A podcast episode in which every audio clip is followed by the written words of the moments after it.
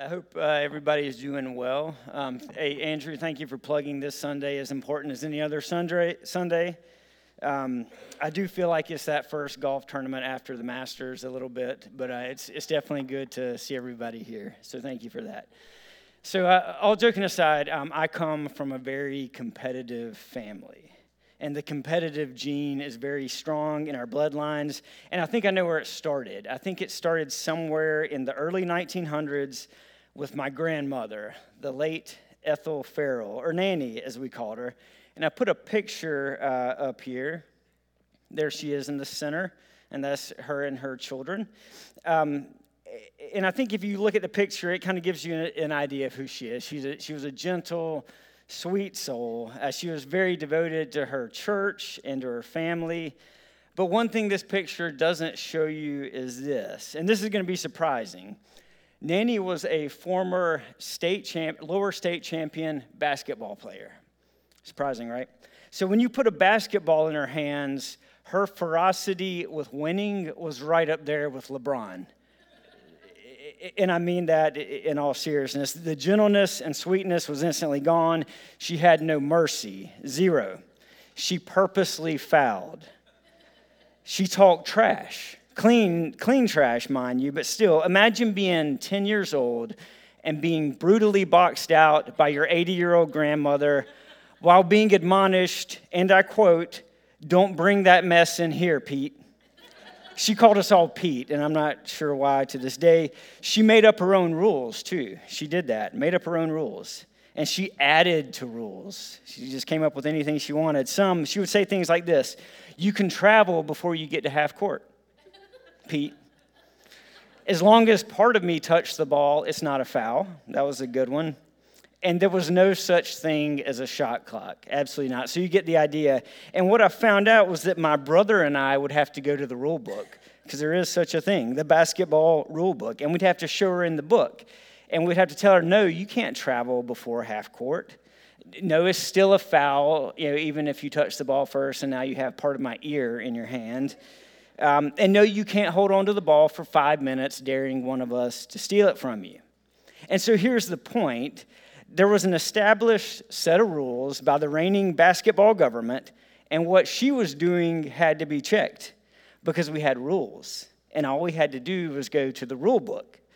And so this morning, if you're familiar with Acts 15, we're going to read about a similar thing happening, albeit this was Antioch, and obviously the rule book is the Word of God. So this morning, we're going to be reading out of Acts 15.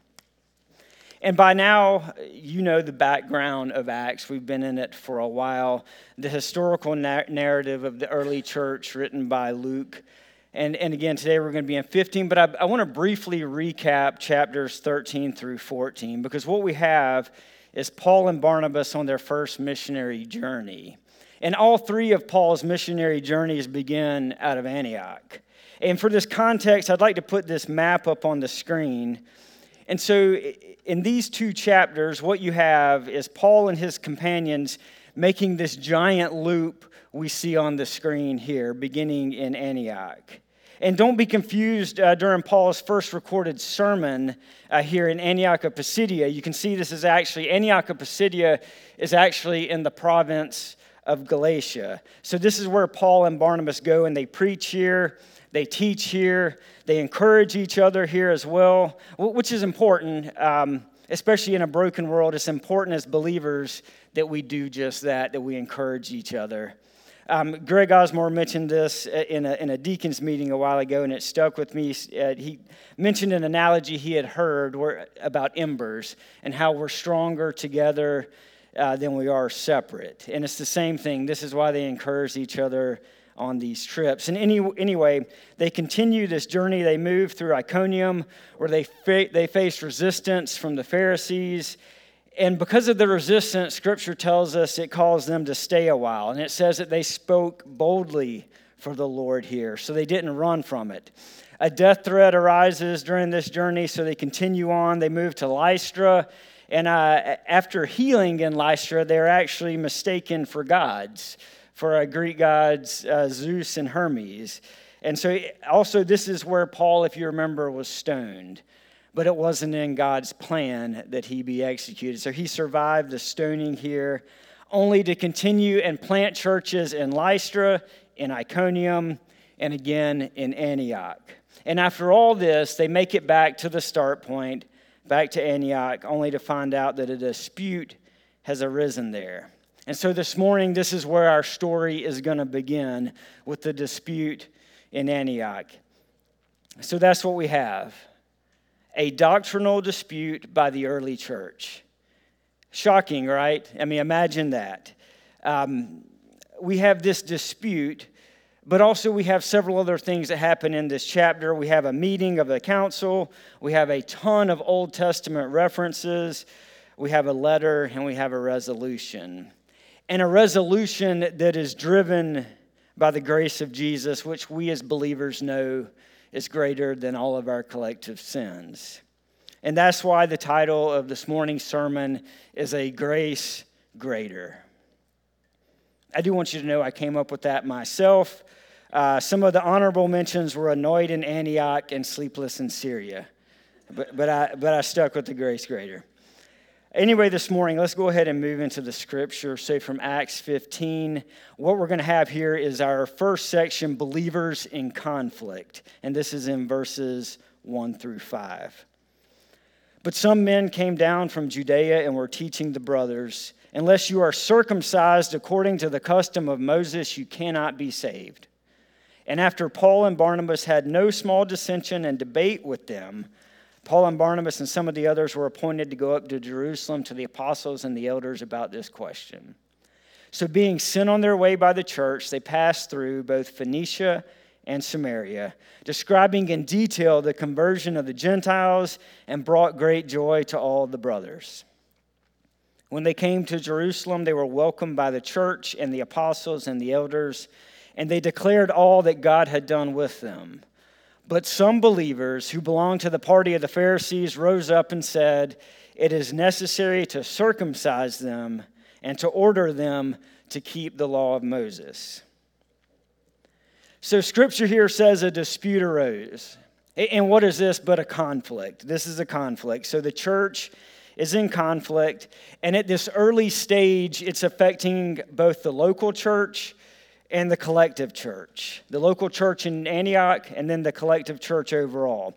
And if there's anything we've learned during the last year's walk through the Bible, and even in this series on Acts, is that conflict happens. It happens in the church, it happens in the world, it happens in our lives. It always has. It will continue to happen because we're a broken people, and we know this. And you've heard that preached time and time again from this platform. But I want you to think hard about this because when, when conflict does arise, here at this church, we can do exactly as the original church did. And we're going to get to that later this morning. But David Guzik says this about this particular conflict. He says, We can just imagine how Satan wanted to take advantage of the situation. First, he wanted the false doctrine of righteousness by works to succeed. But even if it didn't, Satan wanted a costly, bitter doctrinal war to completely split and sour the church. This may be the greatest threat to the work of the gospel yet seen in the book of Acts. The greatest threat. The greatest threat in this conflict is us. Us falling victim to the enemy's attacks, us falling victims to the attack of Satan. And in particular, this, this conflict was about the doctrine of salvation. You see, the Pharisees couldn't let go of their ego here, they couldn't let go of their status. They couldn't believe that salvation was through grace and through grace alone. Their whole lives have been dedicated to the scriptures and their whole lives have been dedicated to the law. And when you do that, and, with, and what we see here is their whole lives also became dedicated to legalism. And when you think about it, when you think about the Pharisees' position, is actually heartbreaking in a way. They thought the Gentiles couldn't have this kind of grace. It, it was too easy. A, simple Gentile just couldn't have this type of grace because they had to do something for it, right? That, there had to be something else. You had to believe and do something, you had to believe and be something. You had to believe and, and fill in the blank, but simply believing and accepting the gift was just too easy. And here's the problem, and this is the overall problem with the Pharisees. At their core, they didn't believe the gospel. At their core, they did not believe the gospel. They didn't believe the gospel of Jesus Christ. They didn't believe that this precious gift of life and freedom was that easy because they believed, like many people do today, in a series of steps. They believed, like every other religion outside of Christianity, that tells you you must do this list of things in order to receive a gift. And listen to me every other religion, all of them are like this. Do this, say this, act this way in order to achieve this or to receive that. And sometimes in certain situations, it can sound a little bit appealing. But the problem is, it's wrong. And it's absolutely wrong, and it's not true because it's not the gospel of Jesus Christ. You can't be saved, is what the Pharisees are saying. They're saying you can't be saved unless you follow this particular practice. You can't be saved. And how off base is that? And, and before we completely bash them, remember they have spent their whole lives doing this. They've spent their whole lives attempting to live out what nobody could ever live out, which is the law of Moses. And are they wrong? Absolutely, they are. They are fatally wrong in this case. 1 Corinthians 15, 3 through 5. For I delivered to you as first importance what I also received that Christ died for our sins in accordance with the scriptures, that he was buried, he was raised on the third day in accordance with the scriptures, and that he appeared to Cephas and then to the 12. Church, this is what he did for us and for our broken state, and that is it. And that is the gospel, and that is what it is. There's nothing else that ever has to be added to it. But we see the church can't accept it at this point. They're struggling with it. The church is in conflict over doctrine and it's in the infancy of its very existence. But note this look at what they do. Let's read together what they do. Let, us read the truth that we find in the scripture in verses 6 through 21. The apostles and the elders were gathered together to consider this matter. And after there had been much debate, Peter stood up and said to them, Brothers, you know that in the early days God made a choice among you that by my mouth the Gentiles should hear the word of the gospel and believe. And God, who knows the heart, bore witness to them by giving them the Holy Spirit, just as he did to us. And he made no distinction between us and them, having cleansed their hearts by faith. Now, therefore, why are you putting God to the test by placing a yoke on the neck of the disciples that neither our fathers nor we have been able to bear? But we believe that we will be saved through the grace of the Lord Jesus, just as they will. It says, And all the assembly fell silent, and they listened to Barnabas and Paul as they related what signs and wonders God had done through them among the Gentiles. After they finished speaking, James replied, Brothers, listen to me. Simeon has related how God first visited the Gentiles to take from them a people for his name. And with, with this, the words of the prophets agree, just as it is written After this I will return, and I will rebuild the tent of David that is fallen. I will rebuild its ruins, and I will restore it, that the remnant of mankind may seek the Lord, and all the Gentiles who are called by my name, says the Lord, who makes these things known from of old. And he, he ends with this Therefore, my judgment is not is that we should not trouble those of the Gentiles who turn to God, but should write to them to abstain from these things polluted by idols, and from sexual immorality, and from what has been strangled, and from blood.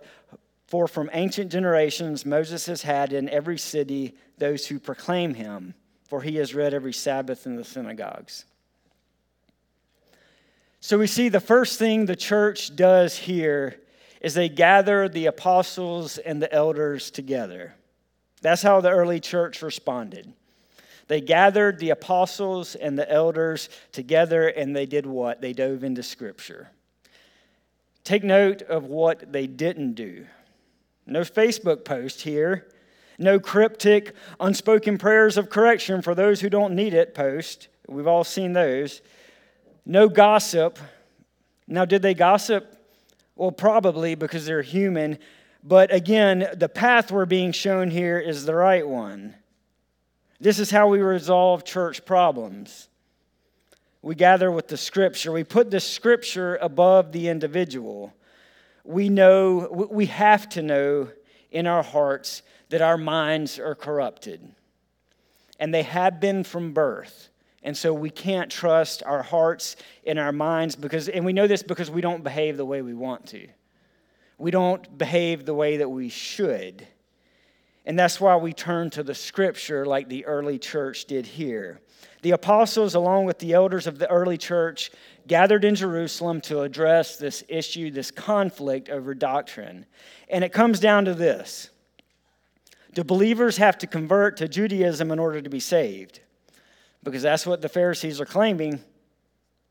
You have to be part of our group in order to receive the gift of the Spirit and to receive the gift of Jesus Christ. What they're also saying here, likely and hopefully without realizing it, but what they're saying is, is that Jesus isn't enough, that he wasn't enough, that his sacrifice wasn't enough, that his death, burial, and resurrection aren't enough. And I, I love how all of this plays out according to Scripture. And this is an excellent chapter to study. So, first Peter stands up, Peter, the rock, and he says, No. He says, Absolutely not. He says, Go back to verses 7 through 11. And it says, After there had been much debate, Peter stood up and said to them, Brothers, you know that in the early days God made a choice among you, and that by my, by my mouth the Gentiles should hear the word of the gospel and believe. And God, who knows the heart, bore witness to them by giving them the Holy Spirit, just as He did to us. And He made no distinction between us and them, having clean, cleansed their heart by faith. Now, therefore, why are you putting God to the test by placing a yoke on the neck of the disciples that neither our fathers nor we have been able to bear? But we believe that we will be saved through the grace of the Lord Jesus, just as they will. And then James chimes in at this point. And it's interesting what he does here. And so, what James does, he paraphrases Scripture, which is not a bad thing in this case, because he does it under the banner of letting Scripture interpret Scripture. So he's speaking from the Old Testament, Old Testament, the Greek Old Testament, which is called the Septuagint. He's speaking from this. And by the way, parts of the Septuagint were discovered in the Dead Sea Scrolls. There's my weekly plug for the Dead Sea Scrolls. Um, but, but he's speaking from part of it, and, and there's a ton of Old Testament quotes. But in particular, he quotes from Amos chapter 9, verses 11, where it says, In that day I will raise up the booth of David that is fallen and repair its breaches and raise up its ruins and rebuild it as in the days of old. He, there's also a piece of Jeremiah 12 15. After I have plucked them up, I will, I will again have compassion on them, and I will bring them again, each to his heritage and each to his, his land. And the final reference uh, from Isaiah 45 21 declare and present your case. Let them take counsel together. Who told this long ago? Who declared, declared it of old? Was it not I, the Lord? And there is no other God beside me, a righteous God and Savior. There is none beside me. So, this, with some other references, is what we get for verse, from verses 16 through 18, where he responds After this I will return and I will rebuild the tent of David that is fallen. I will rebuild its ruins and I will restore it, that the remnant of mankind may seek the Lord and all the Gentiles who are called by my name, says the Lord, who make these things known from of old. So that's a lot. That is a lot of Old Testament reference, and that is a lot of study. And it's a lesson for us this morning. James didn't pick one verse and mold it to fit his argument. He didn't pluck some coffee cup worthy phrase, loosely support it with scripture, and then say, case closed. This was a man who was not only on fire for God, but who had committed the Word of God to his heart. One like David who delighted in it. But why? Because of the truth. Because of the truth in it. Because of the truth contained in it. There is power in those united by His Word. Not united in feelings, not united in opinions, but in believers united by His Word. There is power in believers serious about the Scriptures, united in the gospel. Power that shakes the gates of hell. And that is not a metaphor in this. There is truth in Scripture because in it, our triune God, our loving, all knowing, all powerful, all present God is revealed. This is how he reveals himself to us. And praise him for that. And praise him for our salvation. Our salvation, which is by grace alone. So now we know.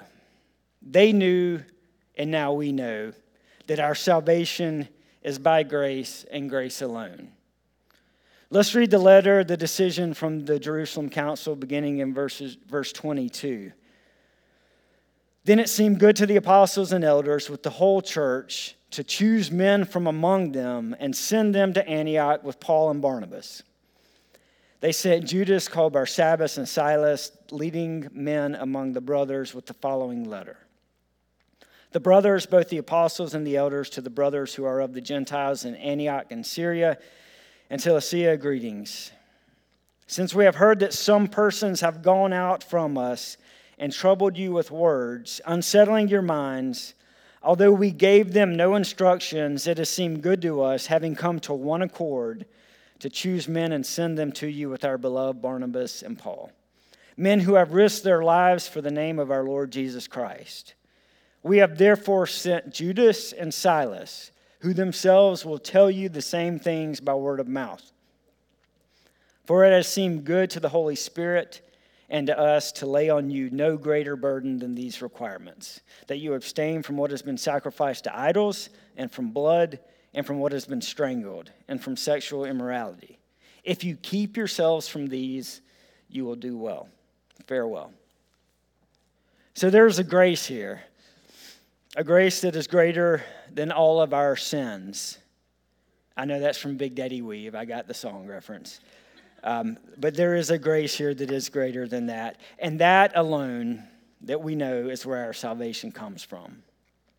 So the church here was at work. And in this letter, James recaps this for the recipients. He says, Hey, the church recognized that some among them had troubled you uh, had unsettled you. But look at what he does next. He makes it clear that those individuals were just that, that they were individuals. He says, We gave them no such instruction.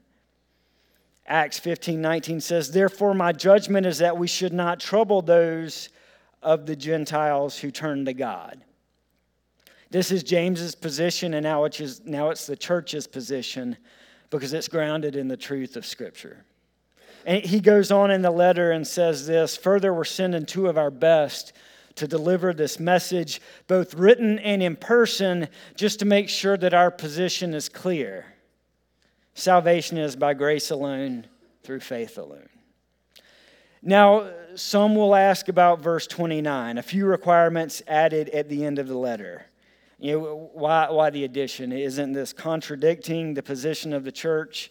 Nope, absolutely not. It does not contradict the position of the church. And this is one of the sections of Scripture that, it, that if it's not read in context, can be distorted.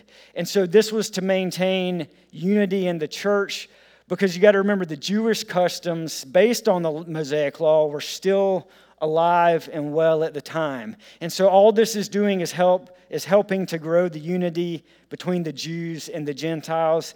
And also it was clear it was to clearly distinguish the Gentiles, the growing Christians, the growing new Christian Gentiles from the pagan culture of the day. But again, this has absolutely no bearing on salvation. But a lot of times as a church, we can't seem to get past that, can we? So, churches and denominations across the world can't get past that. And the reason at the core, and the reason at the core, I think, for the hang up is belief. Do we believe the gospel? Do we really believe the gospel? The, the Pharisees didn't. They believed that it couldn't be that easy. It, it just couldn't. You had to believe and follow the Mosaic law. You had to believe and adhere to the Jewish customs. The, the problem is there's no and. There is no and. And Chuck Smith says this about it. He says, And here it was established in the church. Yet unfortunately, there's many churches that still insist on a righteousness through works and have established their standards of holiness and their do's and their don'ts in order that you might have a righteous standing before God. And, and that's a great quote, and I know we, we've seen it. We've seen these places. We may have been part of these places before. And sometimes you see some of these places on TV. And it, it, it's funny in a way, but you know, they'll show you know, the family up front, and man, they look like they are killing it, don't they? They'll show the family up front, they're all singing, even the toddler uh, you know, the oldest one's doing a Hebrew verb search. The, the siblings are taking notes. Uh, even the, to- the toddlers reading a commentary from Spurgeon. You know, they are, they are crushing it, and it's great. It's absolutely great. It's good for TV. But I always thought it would, it would be great if they showed what it really looks like in a real church. Like one of the kids' eyes is still red from crying all morning. One of them's mad. Um, one of them clearly doesn't match. Um, you know, one's got egg or something on his face, and dad looks like he's asleep, and there's mom, the only one holding it together. And that's what it looks like, church, because that's real, and we know that's real. A real church is full of people who don't have any of this together, who are messy, who are sinful, but here's the thing we recognize it we recognize it. We recognize that we need help. A real church recognizes that it needs help, and they recognize where it comes from, and they recognize that their salvation is based on grace. Now we know this. As believers, we know this. And in one of the most remarkable events in the New Testament, we're shown this. We're shown this several times.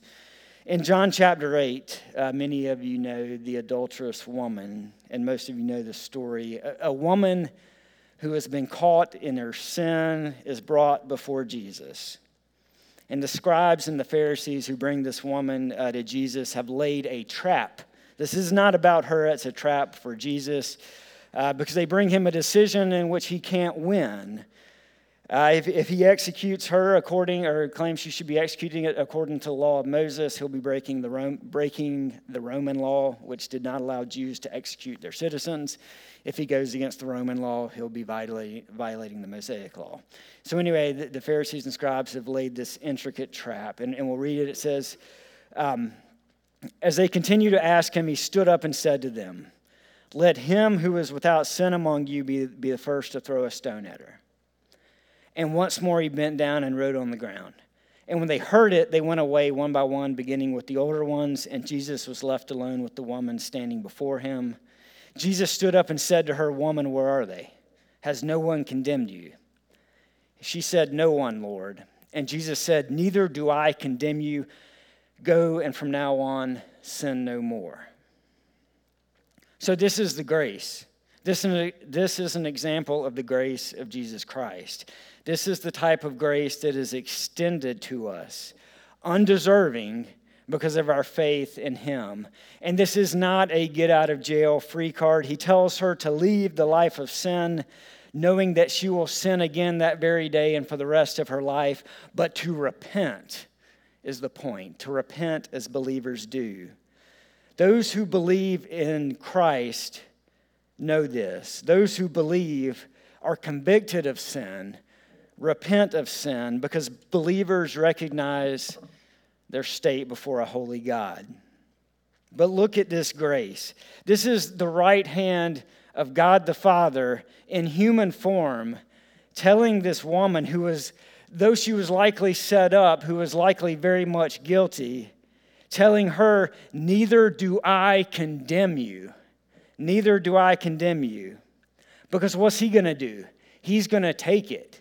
He is going to take that for her. For that, for the sins in the past, for her sins in the future, just like he's going to do with us. He is going to take that punishment. And that is grace. And that is grace that does not need our help. Because what he asks for is this He asks for us to bring everything we have to him, to bring it all. He asks us to bring it all the way we are now, not some sort of polished image. He asks us to come as we are because our salvation is dependent upon nothing but Him and His grace. So let's apply what we've talked about this morning. What do we do with this? What do we do now that we know this? Well, it's easy. We come. We come exactly the way that we are right now. We don't present any other image than who we are. So if you're here today and you think you're sitting beside folks that have it all together, who wake up singing a hymn, reciting scripture on the way here, you know, slinging the full armor of God 24 7, you're wrong. You're absolutely wrong. And now, I am speaking of our church right now. I'm, spe- I'm not speaking of the collective church, the whole church. I'm speaking of Friendship Baptist Church in Lugoff, South Carolina. And I want, I want you to hear this, especially if you're new here. Our church is full of broken people. Our church is full of sinful people, all of us. And the ones who you think have it together don't. We absolutely do not. The, you know, the ones that somehow get our, their kids to sit still, still through the whole service with smiles on their faces don't have it together. We don't, you don't, and I certainly don't. But God knows this. He absolutely knows this, and He knows us regardless of what kind of image we want to present. He knows, he knows all of this at the very core that we are all lost. We're all sinful, and we are all desperately in need of Him and our, and our Savior. We don't need anything else. We don't need to do anything else. We don't need to say anything else. Like Peter said in verse 10. Now, therefore, why are you putting God to the test by placing a yoke on the neck of the disciples that neither our fathers nor we have been able to bear? He's saying that even us and our ancestors couldn't do this. And for us, we need to recognize that very fact that we can't. We can't bear that burden. We can't bear that yoke because the burden is, is too great, the yoke is too heavy. And if we try, if we try to do that, like we mentioned in the second point, if we try to follow a series of steps and a series of rules, aiming for a good grade in order to receive a gift, it's not going to work. It absolutely will not work. But God, but God, being rich in mercy, because of the great love which He loved us, even when we were dead in our trespasses, made us alive together with Christ. By grace you have been saved. Raised up with him and seated up uh, seated with him in heavenly places in Christ Jesus, so that in the coming ages he might show the immeasurable riches of his grace and kindness toward us in Christ Jesus. For by grace you have been saved through faith, and this is not of your own doing. It is the gift of God. So listen to that this morning. Come as you are, the way you are, and we, will meet you where you're at. And as you get to know us, you'll get to know our struggles as well. And that is the power of his mighty church under his mighty authority, sharing each other's burdens. encouraging each other in the process as we all fight the good fight. So, as we close this morning, if you don't know this type of grace, if you don't know this type of mercy, if you've lived your whole church life, no matter how short, no matter how long that's been, convinced that you have to do more, that you have to act better, I would ask you today to please give that up. Give that to Him. If you've never placed your faith in the living God, the one who came to give broken humanity a way out, why not now? And why not today? The gift of salvation is right here, waiting for you to accept it. And if you did make that decision today, or if you're, you have questions about making that decision, talk to us. We are no different than you are. And we would love to share our burdens with you and walk with you on this walk. And Andrew will be over in the next steps area after this service, so please reach out to us. So I'd like to end this morning with one quote from C.S. Lewis, which really discusses this whole idea that we've talked about this morning. He says, When that which is perfect is come, then that which is in part shall be done away. He says the idea of reaching a good life without Christ is based on double error. First, we can't do it. And secondly, in setting up a good life as our final goal, we've missed the very point of our existence.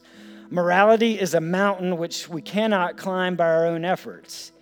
And if we could, we should only perish in the ice and unbreathable air of the summit lacking those wings with which the rest of the journey has to be accomplished. For it is from there that the real ascent begins. The ropes and axes are done away, and the rest is a matter of flying. Let us pray. Father, thank you for this church. Father, thank you for everyone here, for this broken group of people, Father, who gather in your name.